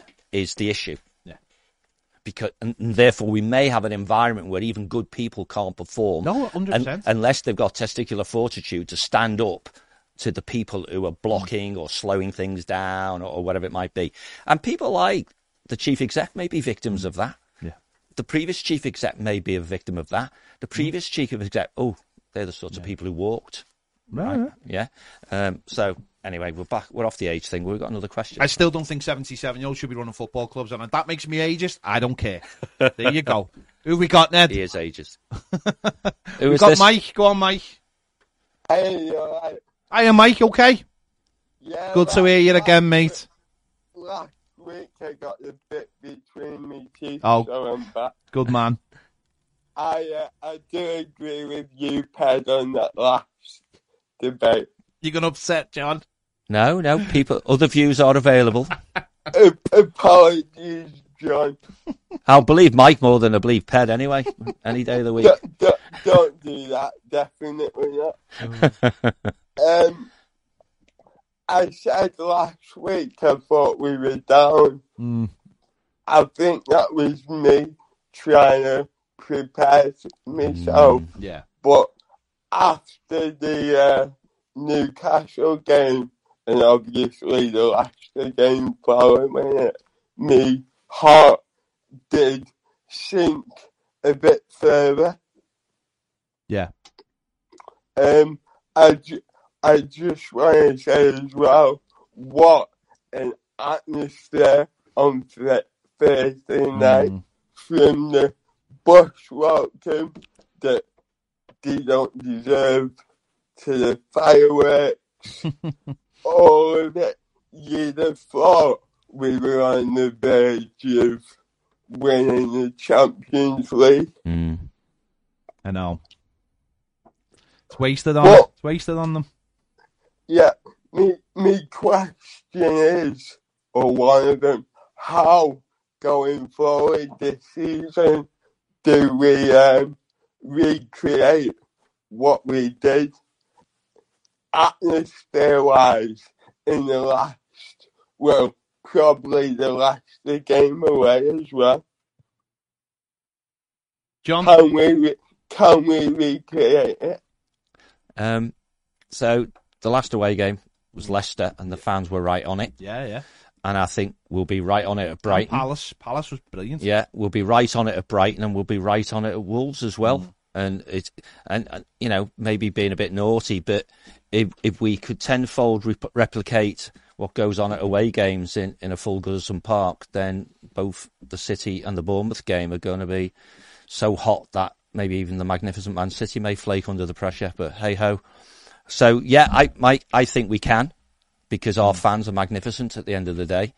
Um, I, I think the hard part is Goodison Yeah. um, because of course the away fans are always just on it, but they're only a small percentage of what goes. Well, a tenth, isn't it, of what goes on at Goodison Park? Um, and I think we just need to try and energise everybody and try and lift your heart and the heart of others that it's not a lost cause yet, and and maybe take advantage of the fact that the next game is away and get something out of that game to give people the confidence to come out swinging against City. And um, you know, we we got a good result at the Etihad, and uh, maybe another good result would just be not losing against City. So, fingers crossed and all that. Yeah, definitely. That was that was my point really on the next well home and away game is whether you would have thought there'd be a drop off in the fan from the fans just because we've been so poor. I, don't think in the short term there'll be a drop off. I think if we had a really bad result at Brighton, I think that would put people on the back foot for City. And let's, you know, although people got criticised in the past for expected defeats, I think most of us would expect we're going to lose at home to City. And the pressure then on the, the last two games could be immense because actually the, you know, the results went the wrong way and, and we lost both those next two games. We could actually be done and dusted at Wolves, couldn't we? So, so that becomes almost like a Palace game, but it's away rather than at home. So I think that's why it's important we get something out of Brighton to keep No. to keep confidence up. No, definitely. Um, and also, I heard you mention before about if the uh, Bournemouth game was behind closed doors. There's, there's absolutely no way I wouldn't be going that game Good man. regardless. Hmm. Even if I had to sit outside in my chair, freezing me, you know what? It's in stuff. May. You won't It'll be, be sunny. freezing. Be back bottom end of May. You'd be laughing. Just well, well, well, it, it's still Liverpool, isn't it? You never know what you're getting. yeah, that's true. But he is right though. People would just be outside. Yeah. No, exactly. No, that there's no way. There's no way. What I would say is, if for that Bournemouth game, you can just imagine a, uh, uh, uh, just a, the pitch side being completely covered in police and security Oh, guards for the yeah. entire game. For, the, for when it finishes. For just a- for any reason, I was saying The to goal was scored, yeah. Imagine if it was goal difference and we like it, like you, we. I don't know, like we had to make sure they didn't score a number of goals. Fans had just run on and break the crossbar and get the game called off. It was a 3 0 defeat or something. So, so you, no, there's no way. Is there? Let's just hope. Let's just hope Doesn't it does get to that, that, yeah, game, yeah. and because, um, like you're saying there, Mike, it's you've just got to give fans hope, haven't you? You've got to give them hope. And I think I think the Leicester game, even though we didn't win in, that's a, that was a massive disappointment. I think the performance gave us all that Mm. little bit of hope that we can go to Brighton and maybe grab something, and and then Man City we can make that because there's been a thing of like, well, we're playing Man City, so it's over. But you know when you think about it, Man City have got they're playing West Ham tonight. They play Leeds. They play Real We're in between the two Real Madrid games. Real Madrid game. Two We're in the middle of the two. Yeah. So they play two. We're in the middle, and you just think if we can make that game just a little bit nasty, Feisty. little bit uncomfortable, don't give them an easy day, and that starts with us as fans. We no one should go. No one should say, "Oh, that's that's done." Well, why? It was only one 0 last season. That was from a dodgy, um, you know, dodgy decision that we never got. Uh, you know, I think they scored with five minutes to go, didn't he? So let's, if we can make it horrible at least and do our part, then Give us a chance at least. Absolutely spot on. Yeah. Yeah, definitely. Um, I, I might need a favour. You might need to put some context to this next comment pad, Go on. if you if you don't mind. Could you get a message to Sean Dyche and say, "I'll uh, I'll play instead of Michael Keane"?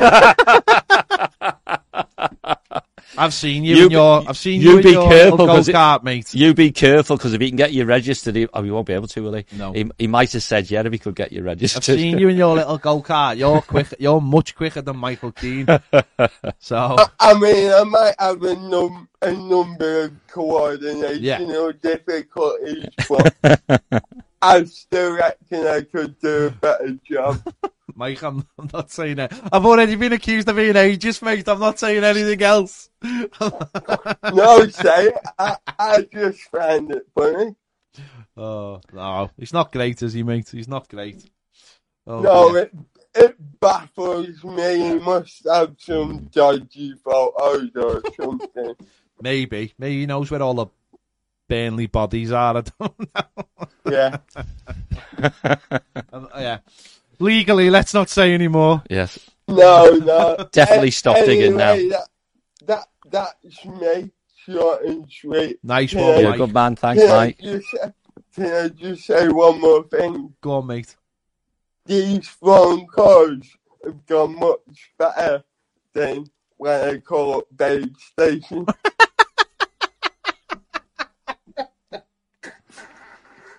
so, thanks. Nice one, Mike. It's a bit of a different atmosphere as well. Yeah, yeah, yeah. I'd say so. Nice Yeah. one, Mike. See ya. So, mate. Cheers, mate. There you go. Bye. There you go. What's your best 10k time then? Um, you're, it's like 55 minutes. 15 minutes slower than the 80 year old. But it's 180 year old. see, I, see, I knew you were going to do that, and, I, and I don't. It doesn't bother me. It doesn't bother me. Ian says John is 63, and I would trust him to run the club. I'm not more than Pe- 63. more than Pez and, ba- Ped and Baz. Yeah, because John is actually really good at what he does, and has a track record of being really good. But when I'm 77, he'll say, I'm not. No, I'm I won't. I won't. I won't. If John is John is still as he is at seventy seven, and why why wouldn't he be? I'd be then I'd, I'd, I would not have any issue. I said literally said when I sta- started on my age about the the the presence of America. I'm not digging because to me, Bill Kenwright have been t- bad for twenty five years. Stop saying 77 then. No, no. I Say all the other stuff. What I said was, I, I, I said I wouldn't have a 77 year old running my club who's got a track record like Bill Kenwright. I just wouldn't have a 70. I, do you know what? I just wouldn't have a set. Might as well just be open and open and honest about it, mightn't I? And thank you for saying I'm only 63. That's great. Thank you. 64 now with a birthday very Yeah. recently. No, So I'm 65 in November. It was recently, it wasn't that long. I mean, in the context of how long the world has existed, it's not that My granddaughter's sitting over there. Um, yeah, there you go. A lot of people don't like it when you talk about age. Why? It's just it isn't. It's a number. It's con. It's it's about where you, where your your head's Well, start attribute, stop attributing performance to how old people are then. See, I didn't. But I did. But Look what- at her body language saying, you're talking crap now. No, she- listen, I'm her boss. She- She's, she's not. go- I've given her chocolate. She she she's not get. She ain't never gonna forget me for that. How sexist is that? I've given a woman chocolate. Ah, did I say woman? oh, that's awful. I know. I said chocolate. yeah, there you go. Uh, have we got another caller? Have they gone? Okay, get Jordan on then. Jordan. Let's get Jordan. It's not Pickford, is it? No, I don't think so. Imagine if a player rang up. Well, there are. Well, there's certainly ex-players on Premier. We know that. Yeah. There's certainly ex-players Well, they might... need to stick their head above the parapet. Gerard Deulofeu, if you're watching, mate, give us a call. We know you're a Premier member. Could we get Wayne to ring up someday? That'd be good, wouldn't it? Maybe. We'll get Baz to get Is, Wayne. he, is to... Jordan there, Ned? Well, he's not though, is he? Come on, Jordan. He's not. No, what's mad though? Can I just say, there's people in the comments who are really, really, really, really angry But were you and the about age thing? me and the age thing. This is called entertainment. It's called entertainment. Me and John always have lovely ding dongs. It's called entertainment. Stop getting. Stop worrying about There is it. a, there, is a, there is a thing with age. Have you on a mic? Have you got a mic on? There's no point in you talking There if you haven't got a mic on. a limit, though. Would you let a 200 year old man? run the Exactly. See, No, because of the, because the dust. see, that's the point, isn't it? That how far do you take ages isms? If it's nothing to do with age, it doesn't matter how old they are. Why is it offensive if the 77 but not if the 200? The blue says bad. I'd have the same argument about a 200 He year would- old. No, to be fair, listen, John's John's speaking. John's speaking what how he feels, and I'm speaking Mm. how. The pro- know what? I was having a good uh, good discussion with my missus about this last night. There's too much of in going on in the world at the moment. John, you're gonna get us a YouTube strike. You're go- literally gonna get us a YouTube. You don't know how this works. You- John's just got us a YouTube strike. Thanks, John. We make no money from this video because John wanted to put Town Called Malice on. He doesn't. understand- That's entertainment, you plonker. That was Town No, it's Called. Malice. That was Town Called Malice. See ya! There's too many people who have different views on things and just aren't prepared to have a chat about it. And you end up having with some me and my Because we haven't fallen out over age, have we? me and my missus were having a conversation about the the stuff going on in the trans world at the moment last Okay. night, and we were like, too many people are like, well, I don't like you, and you, and they don't have conversations. Hmm. This is what has to happen. People have to have conversations. Chris Smith, age is just a number if you're below seventy-seven. Um, um, someone Kevin Murphy says Mike's running up a three hundred and fifty pound phone bill. Yeah, not ringing us. He's not ringing. Maybe Babe Station. That's what he said. isn't it? Is that what he He said? said, didn't you hear him? He said this phone calls, this phone call's gone differently than the ones I do. To... Have we got Jordan? All right, cool. Jordan, go on, mate. Can you hear me now? I can hear you, mate. Can hear you now. Yeah. Ah, there we go. Go on, mate. Right. Yeah, well, it's John Pickford speaking. Okay. Sound just like him. um, Very similar. yeah, it's more of a. I've been. It's more. It's not as in depth as actually the actual whole club. Um, because I mean that's just not. It's just a shambles. So it's pointless even speaking about it at the moment.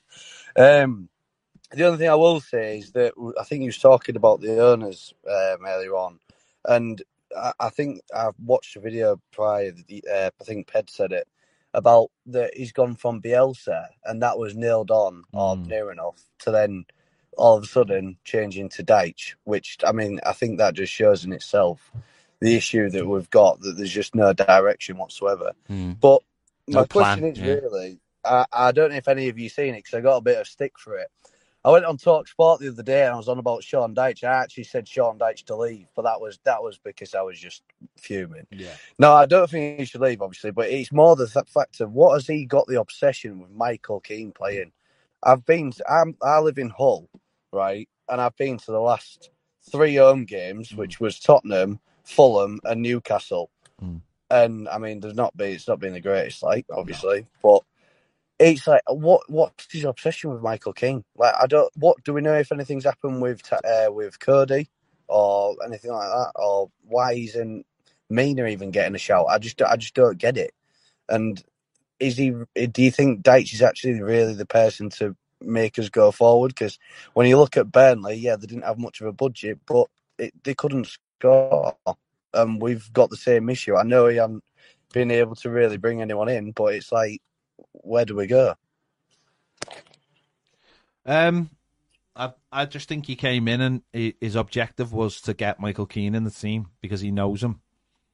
Um, I think he basically told Connor Coady that he had no future at the club, basically, from from what I'm led to believe. And it was I'm playing Michael Yeah. Keane. Yeah, I mean, and we were talking about Yerry before and saying like, you know, I think we were, couldn't quite remember when he came back, but he's been back since the Brighton game. Under Lampard, he was back. He So. played. He played at West Ham the week before, so Yeah. that's on the manager. He's just show. And when he first came in, I un- I looked at his numbers, and basically Michael Keane was in the team to win everything in the air, and he did. And Tarkowski was there to sort of do everything else, but that's not how football works, is it? You can't be everywhere at once. So I no, but also, can't Mina, Mina could surely do yeah, that. yeah. Mina- but I swear he doesn't know, but he doesn't know Mina though, does he? That's the thing, and that's why I'm not a particular. Don't get me wrong. It's not like I don't. It's not. I couldn't sit here going, I don't. I hate Sean Dyche, but that's why I'm like, it's that thing of like not prepared to try new things.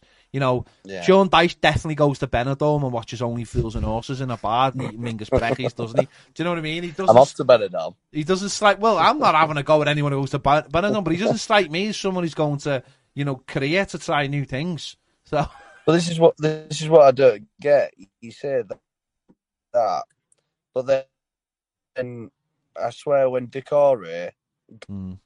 got red carded, he then switched to a four four. yeah, I guess he's probably, but at the end of the day, he's he's with these day in day out. Yeah. Like, he's got to understand that he's just that useless because he is. I don't think I've, I, I don't think I've seen him have really a goal against. Uh, Yeah. I just, I just think there's so much dead wood at the club and on as a substitution. I mean, yeah. Aye, Mm. yeah, very much so. Yeah, yeah.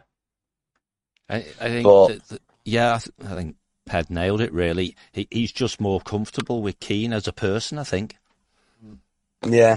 you know, and and, But- um, Do you, do, and, and now do it's too late for him think- to change it because it's admitting he's wrong. Yeah. Do you, if you had Go to, mate. if you had to make an honest decision now, would you say we'll get relegated? I know there's optimism, but just with, with the general look of things, do you think do you think we're getting any points out of the next four games? I do, yeah. I think I think what I think we can definitely get points out of the last two games, Mm. and I think Yeah. it's all about mentality against Brighton. Yep, I set, setting up in the right way. I, I don't think Yeah. it's. I, I think Brighton could destroy us, and then I also think we could get something out of Brighton. Hmm. I haven't wrote it off, but what the, the overriding factor for me for the whole season has been goals. Can you can we score enough goals? Well, Dominic Dominic 20. Calvert-Lewin is back now, so it's slightly changed that perspective. Three games in a row, row one goal, so that's changed that sort of mentality. Maybe I still think it's. Yeah, up, I I think Leeds are, are a much worse side than us. Yeah. But I've got the points on the board. I think Forest are a worse side than us, but I've got more points than us and seem to have, I don't know, just the, the ability to score now and again, which we haven't. So I- I'm not writing it off. I'm not sitting here going, oh, we'll 100% stay up, but I'm not, I'm certainly not writing it off. Yeah. No, I mean I hope Leeds go down because I mean 'Cause they're I live Leeds. Because the Leeds, yeah. Yeah, and I just every day I just get just just get shouted at constantly about Leeds. I'm just like they just need to go down. But it, it's one of them. I'm I'm trying not to be negative. I'm trying to be positive, but I just mm. I just find it. I, I, I was screaming at the TV against that Leicester game of why hasn't he made us? Oh, tell me about it, yeah. I, I, and the worst thing was, I went on Talk Sport and I was speaking to him. It was like, well, why make a substitution if it's not going wrong? I'm Oh. like, did you watch the game? Yeah, they don't watch games. It was absolutely knackered. Yeah. He was knackered. I don't understand why. He was like, "Well, who could he bring on?" I'm like, Yeah. "Well, I mean, for one, you could take, uh, well, you could take Calvert Lewin off because of the amount of games he's played and put Simms on, but it was more the midfield than Mm. anything. And the fact, it, the, I said about taking Iwobi off. Hmm. It was like, well, it, well, he, he could, the guy said he went, oh yeah, well, he's got a bit about him. I was like, right, okay, well, yeah, all right, if that's what you think. I think the biggest lesson from that is don't ring Talk Sport. Yeah. yeah, I know. The thing was, I was actually put on Twitter and it said Sean Dyche out as a headline. Oh, like, yeah, oh, yeah. That's, that's what they, problem, they, they, They'd put like, they'd captioned out like pretty much everything that I Yeah. said and then put like the highlights of me saying Sean Dyche out. I was like, right, Yeah, okay. That's it, mate. Nice that's one. the problem. With, that's the problem. With. But Ah, well. yeah. So, They they were more fixated about whether it was legit for Jordan to have the uh, the penalty uh, Just takers. sway things stuff. in whatever way they want to Well, take yeah, the and, and, narrative. and there's two guys in the studio. One always goes black, the other one goes white, and then they get loads of people to pay to to, to talk grey. it's all the ages they've got. They've got too many ages on the, on, in the studio. yeah. You- Here's Go a on. question, Chris. It's Go not on. really about it's not about Everton. It's more about Leeds. With this whole, I'm a bit worried because Sam Allardyce has come in because there's the bounce back, and that and that at, at this point of the season, that is huge. If that works, can you see Leeds work that working with Leeds? They've got Man City, then Newcastle, then West Ham, then uh, Tottenham. I don't know, honestly. He'll, try- he'll put 10 men behind behind the ball in every game and hope that he scraps a point and try maybe get something at the other end. But Yeah. I'll be honest, I'm more worried about Everton just picking up. I honestly think if Everton get five points, we'll, we'll stay up. If we get five, Yeah. we definitely stay up, in my view. Yeah, yeah. Um, uh, to answer the question about Leeds, City will blow them away, and so will Newcastle. And, and the myth, so. the myth about Allardyce and, and, and they, they do manage a bounce doesn't really exist statistically either. Hmm. It's just perception. And at the moment, there'll be lots of Leeds fans thinking Sam will get us out of it. And there'll be opposition teams, if it wasn't Man City and Newcastle, the two form teams in the division, would be thinking, oh, he's going to have them organised. They're not going to be the soft touch we thought they Yeah. were. And Pep will put out probably not a full team because he, he's, he, he works his squad and he, he'll have some heavyweight on the bench if need be. And I just expect them Yeah. to get blown away. And then the myth is gone in the first game. Yeah. Then he'll spin, I've only been here a few days and it is Man City. Then he'll go to Newcastle and he'll get blown away there unless it's at home, but it might be at home. That gives him a bit better chance, I suppose. But, Yeah. um, well, I suppose that, that- I mean, everyone thought every, if you look at a couple of months back, everyone thought that Everton, oh, they'll be fine. They've got Sean Dyche, and I mean, we're still Mm. in it out. So totally. yeah, I hope so. I hope, Hope so too, mate. I Hope so too. Nice yeah. one. Well, anyway, nice one for the call. Thank make, you. Make sure you ring us instead of Talk Sport. Yeah, I will do it. Doesn't was- cost was, anything either. I was Yeah. in, I was in the middle of um of delivering a car to a customer. I was like, can't really speak right now. 'cause I'm on um, I'm on the Toffee TV, mate. So, Is right. but yeah, Nice one. yeah. Good one. Thank you. All right, mate. Speak to you later. Take Ta-ra, care. mate. Ta-ra. In a bit. Bye. Um, yeah. Do you know um, uh, Sammy Lee can't take over the job because he's on jury duty? So we can't have Sammy with him. You can't have Sammy with We him. know he's the brains, And don't he's we? kicked off on. He's kicked off on um, at the press conference saying the judge wouldn't let him go, I See, and he's fuming with the judge apparently. So well, they wouldn't let Ned off, would they? no, Ned's Ned's more of a name than Sammy Lee is now. Yeah. Clearly so. Well, Ned learns there is no excuse for avoiding it. No. Yeah. And Ned and then that learned valuable lessons, life lessons that he can carry well Change- into his seventy-seven. someone's life. let's not go into that now. We've had that discussion today. We don't know whether it was for the better that you changed someone's life, but it's Possibly ruined a lot of others. yeah, ruined a lot of others. What do you There think go. of his shorts? Shorts. Interesting choice. One Yeah. yesterday as well. Same short. Was he the same shorts yesterday? Ooh, ooh. No, I need to make a minute. You need to make like a little, get a little, get a little note going up. You need a nose clip, defo. Yeah. right there you go. Uh, big thanks for everyone giving us a call today. Big thanks for everyone leaving comments. As I said, it's not a comment in, it's a phone in. So I do look at them and I try and pick out people when they're giving me abuse for being ageist. Um, and I watch you and I put you on a banned list. But uh, apart from that, give us a. That's what we're here for. To give us a call. It's all listen. It's all fun. It's all. It's all. It's Bit all. of light relief. It's all just a laugh. Yeah. Don't get stressed out about it. Get stressed out about Everton. Don't get stressed out about whether I think a 77 year old should be. Uh, and also, what I will say is, I'm. That's it. I'm going to go out and get me 10k time sorted. that's it. To prove 80 year olds can't compete with me on the running track. If-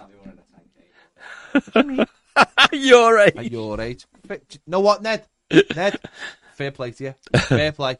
You've what you've done there is you've read the room and you've made a joke, and it it sort of works.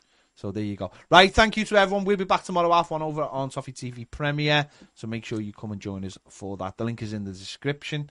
And it'll be coming up on the screen in a moment. I do think we've sold one T-shirt, Well done, that person.